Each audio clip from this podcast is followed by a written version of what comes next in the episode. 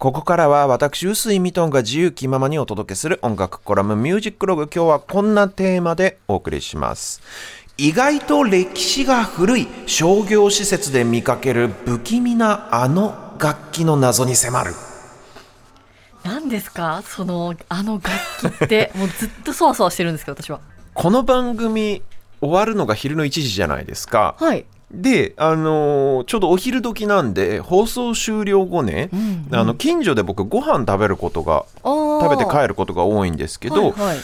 この TBS のすぐ隣に赤坂ビズタワーって建物あるじゃないですか。ます。あ、上の方はオフィスで下は商業施設みたいなレストランが入ってて、まあうんうんうん。きのこさん、あのー上がるのが10時だからお昼時じゃないし、あんまり行ったことないかもしれないんですけど、あの赤坂ビズタワーの2階がレストランフロアになってるんですよ。はいはいはい。行ったことあります？上がってみたことあります？レストランフロア。ご飯は食べたことあります。そうなんですよ。1階もあるんですよね。そう。2階はない二階はかないんですよ。あの緑寿司とかお蕎麦屋さんとか入ってるんですけどあーはいはい。あの建物ねエスカレーターで2階に上がると、んうんうん。実はグランドピアノがデーンと置いてありまして。あへえでねたまにあのピアニストがいないのに、誰も弾いてないのに鍵盤が自動でカタカタ動いて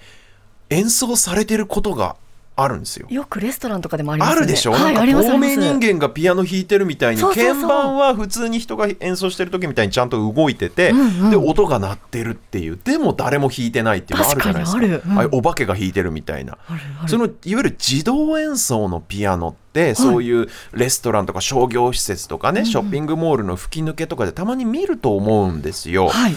あれって今の時代はもちろんデジタルと電気の力で、うん。内部のそのハンマーの動きが精密に制御されていて、はいはい。要はピアノの内部の弦を叩くハンマーのすぐ下にですね電磁石みたいなのがし仕込まれていましてえーそそこに電流を流してハンマーを突き上げて音を鳴らしてるっていう感じなんですよ。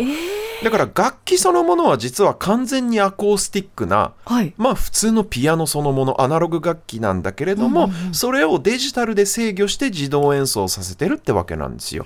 ちなみにそういう楽器は鍵盤その演奏する鍵盤の下に光センサーがついていて、はい自分が演奏したその演奏をピアノに覚えさせてそれをそっくりそのまま再現することもできるっていうなかなかハイテクな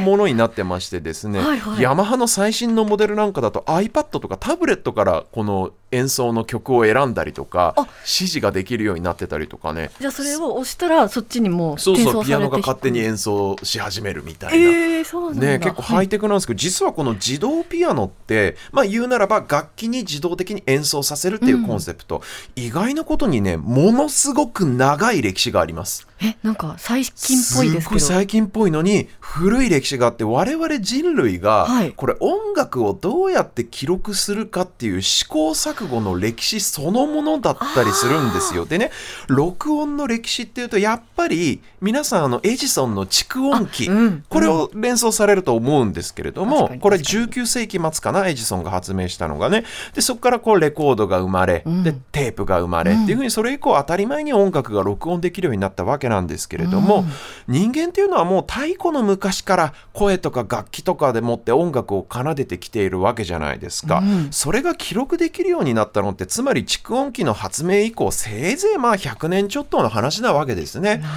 でももちろん人類はエジソンが蓄音機を発明してくれるのを指をくわえてただ待っていたわけではありません、はい。それ以前も長いこと音楽を記録すべくですねいろいろな試行錯誤を重ねてきたわけなんです、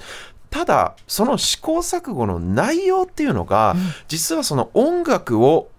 音声として記録するというよりも、うん。楽器に自動で演奏させるっていう取り組みだったんですよ。これどういうことかっていうはとんはんはん音楽って楽譜では記録できたわけじゃないですか。すね。大昔から、うん。まあいろんな形状の楽譜ありますけれども、うん。楽譜として記録した。でその譜面を人間が目で見て自分の手で楽器を演奏することで音楽として奏でていたわけなんですけれども、はい。それだったら譜面を自動的に演奏してくれる装置を作れば結果的にそれって音楽を記録したことになりませんか？っっていう切り口なんですよ。なるほどつまり音を記録することが叶わなかった時代にはい人類は自動で楽器を演奏してくれるマシーンを作ろうとしたわけなんですね。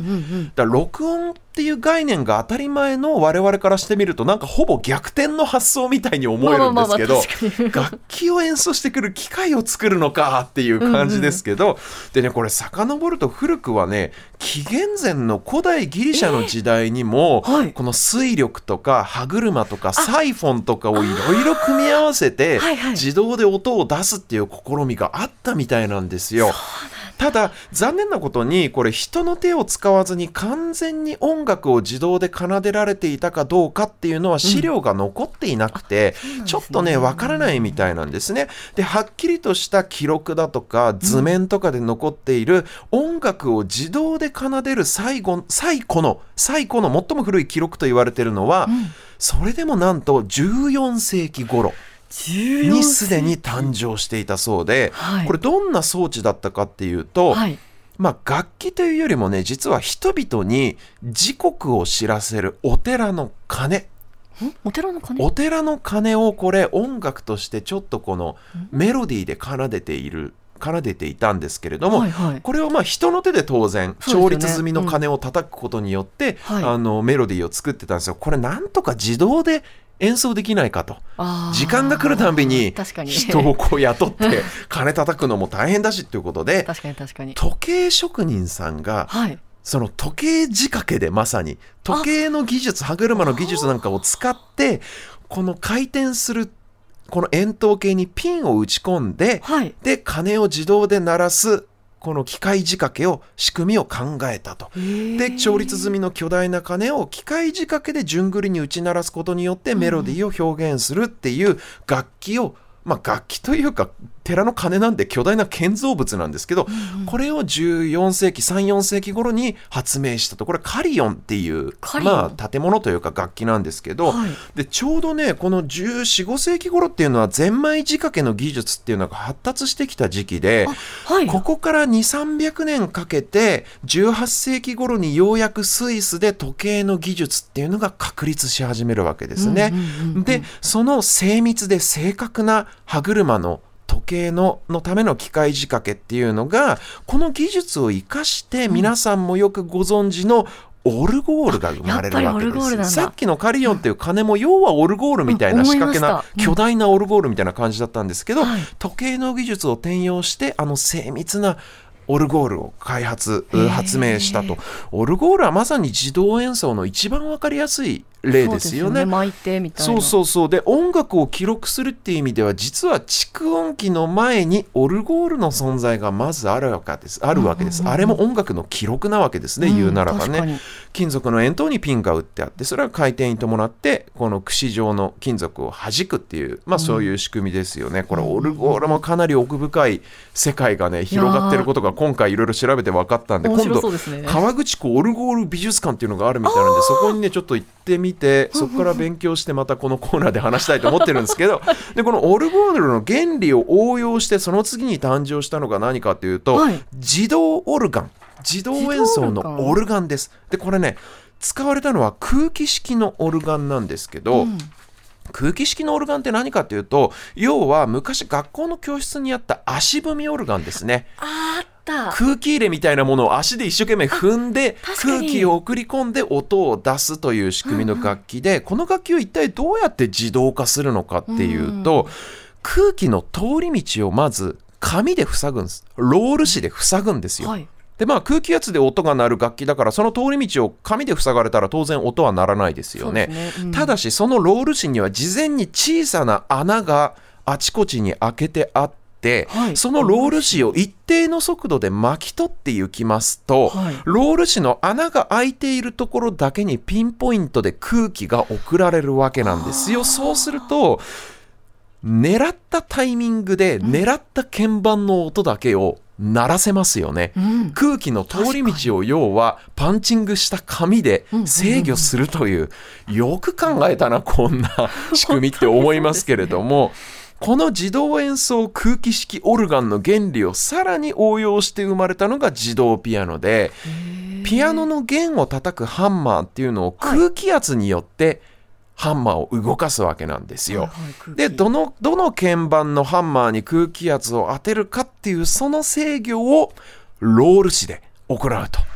あロール紙はい。まずはピアニストがピアノをこう演奏します、はい。弾きます、はいはいはい。でその演奏のハンマーの動きっていうのが、えーまあ、専用の装置で一旦図形として描画されるわけですね、うんうんまあなんかあの魚釣った後の魚拓を取るみたいな感じで 紙を送りながら多分ハンマーを叩いた叩かせたんでしょうね、でその図形に基づいて職人さんがロール紙に穴を開けます。はい。でそのロール紙を一定の速度で巻き取りながら、ピアノのハンマーに空気圧を送るとロール紙の穴の開いてるところにだけ空気圧が送られて空気が届く鍵盤だけが動いて音が鳴るという。つまり自動でピアノが演奏できるという機械仕掛けの自動演奏ピアノがこれで出来上がるわけですよ。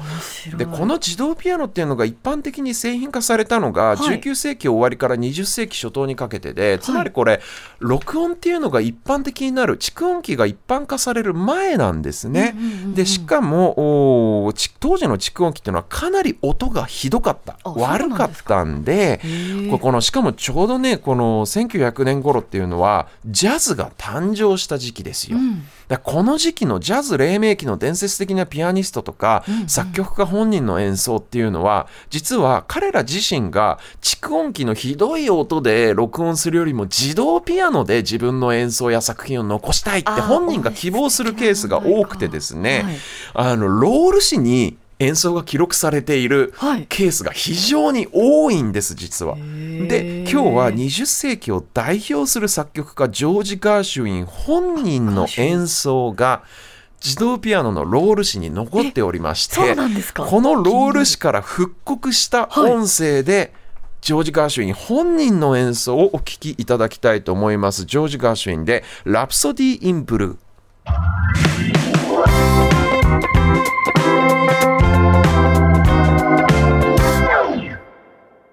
お聞きいただいているのはジョージ・ガーシュウィンが20世紀初頭に記録したロール紙に記録されたジョージ・ガーシュウィン本人の演奏ですね。復刻されたものですけれどもピアノっていう楽器そもそも楽器として成立したのが18世紀から19世紀にかけてなんで、はいはい。実はオルゴールの誕生と同じ時期なんですよ。ピアノの誕生っていうのが、はいはいだ。から実はピアノと自動演奏って共に育ってきた兄弟みたいな側面もあってはいこの時代の作曲家でバッハとかヘンデルとかは自動演奏装置のための曲作ってたりとかもえーするんですよね意外と奥深い。世界なんですけどね